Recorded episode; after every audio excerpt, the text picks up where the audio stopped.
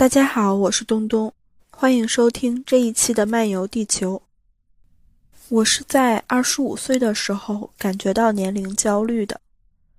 我觉得原因主要有两个：一是经常在社交媒体上看到大家说超过二十五岁就怎样怎样，超过二十五岁新陈代谢就会减慢，要开始抗衰老，好像二十五岁就是一道人生分水岭。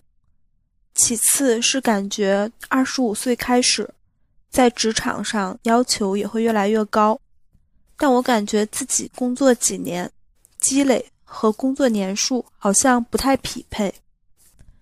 这种年龄焦虑时时笼罩着我。当我想到我已经二十五岁，但是并没有什么成就时，心里便会咯噔一下，接着焦虑席卷而来。而且我感觉，自从毕业以后，时间好像按了加速键，时光匆匆而过，好像我在朝着三十岁、四十岁、五十岁飞奔而去。我感到非常害怕，我害怕衰老，害怕记忆力越来越差，害怕身体机能越来越差。有时候我在咖啡馆，有时候我在咖啡馆看书学习。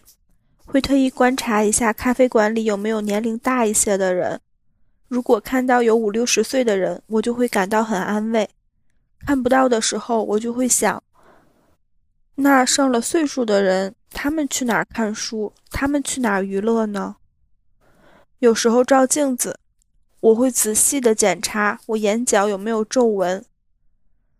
其他人无意中说，他超过三十岁的时候。感觉熬夜或者是通宵以后没有二十多岁的时候恢复的快了，我就会默默记在心里，然后熬夜之后拿现在的状态和几年前熬夜之后的状态做对比，以此来确认自己有没有变老。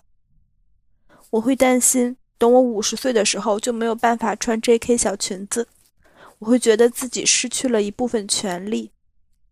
可现实是我根本就不爱穿 J.K. 我的种种行为显得有些好笑，但却是我年龄焦虑的真实体现。为了缓解这种焦虑，我平时就会收集各种，即使超过二十五岁，即使到了三十岁、四十岁、五十岁，也依然可以过得很好、取得进步的例子。我想和大家分享一下我收集的这些例子。我记得脱口秀演员呼兰。曾经讲过一个和中年危机有关的段子。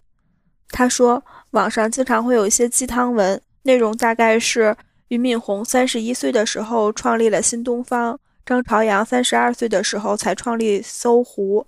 你才三十一岁，你急什么急？呼兰说，他心里还剩下的三道防线是三十五岁的马云、四十三岁的任正非和六十岁的姜子牙。你说我急什么急？留给我大器晚成的例子不多了。像段子中说的那样，当我感到年龄焦虑时，我经常会安慰自己的一句话就是：“褚时健七十岁才开始种橙子，一切都来得及。”我去年看 TVB 的剧，看了《见证实录》，对陈慧珊印象非常深刻。不管是她在剧中展现出来的工作专业、独立的女性形象，还是她在现实生活中的形象，我都非常的欣赏，非常喜欢。她四十多岁时重返校园攻读硕士学位，之后又读了博士。陈慧珊说：“我在各个方面都是超龄的，从有到无，从无到有，全部都经历过。人生不应该限定在从前的故事里，遇到困难。”不要一直说 “why me” 和不说 “try me”。之前看《也许你该找个人聊聊》这本书，作者描写的一位女性，六十九岁的瑞塔，尽管经历了和孩子的隔阂决裂，经历了很多不美好的感情，但是经过一年的努力和成长，七十岁的她依然有了很大的改变。她缓和了和子女的关系，收获了一段浪漫的爱情。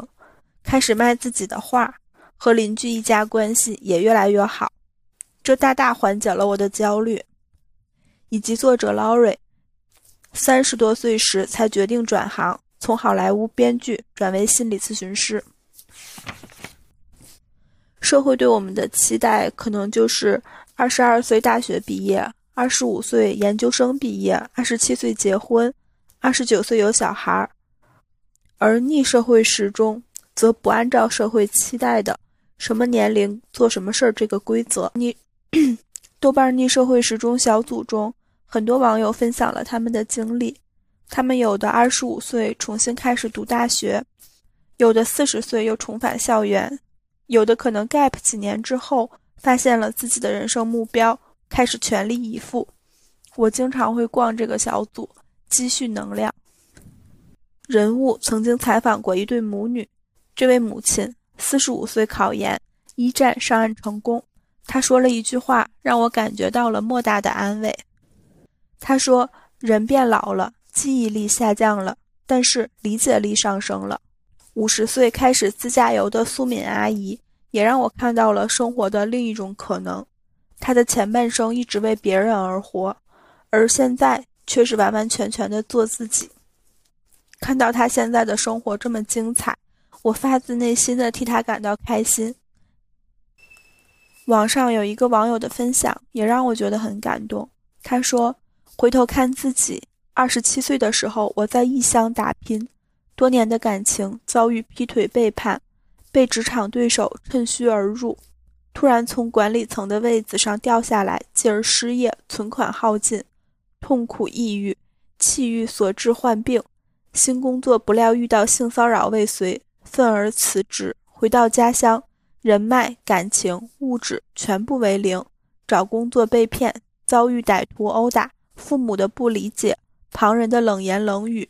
觉得自己的二十七岁就是一部惊悚悲剧，觉得人生已经到尽头，也曾想过结束生命，绝望到无语。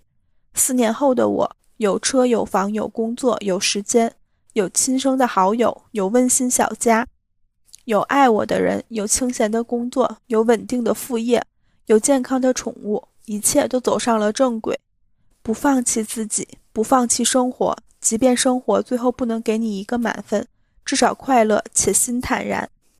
我身边的三十多岁的女性，她们的生活也很精彩。她们不断学习、规律运动、勇敢的爱与被爱。我的父母也给了我很大的力量。他们年轻时也曾遇到很多困难挫折，但是看到现在父母越来越好，生活的很安稳，我觉得年龄好像也不是那么可怕。可能我的年龄焦虑会一直伴随着我。除了我自己的原因，可能我本身所处的环境对年龄也不太友好。但是不管怎样，我不断告诉自己，年龄焦虑没有关系。但是做决定、做选择时，不要让年龄束缚自己。最后，再给大家分享一首我很喜欢的诗：纽约时间比加州时间快三个小时，但加州的时间并没有变慢。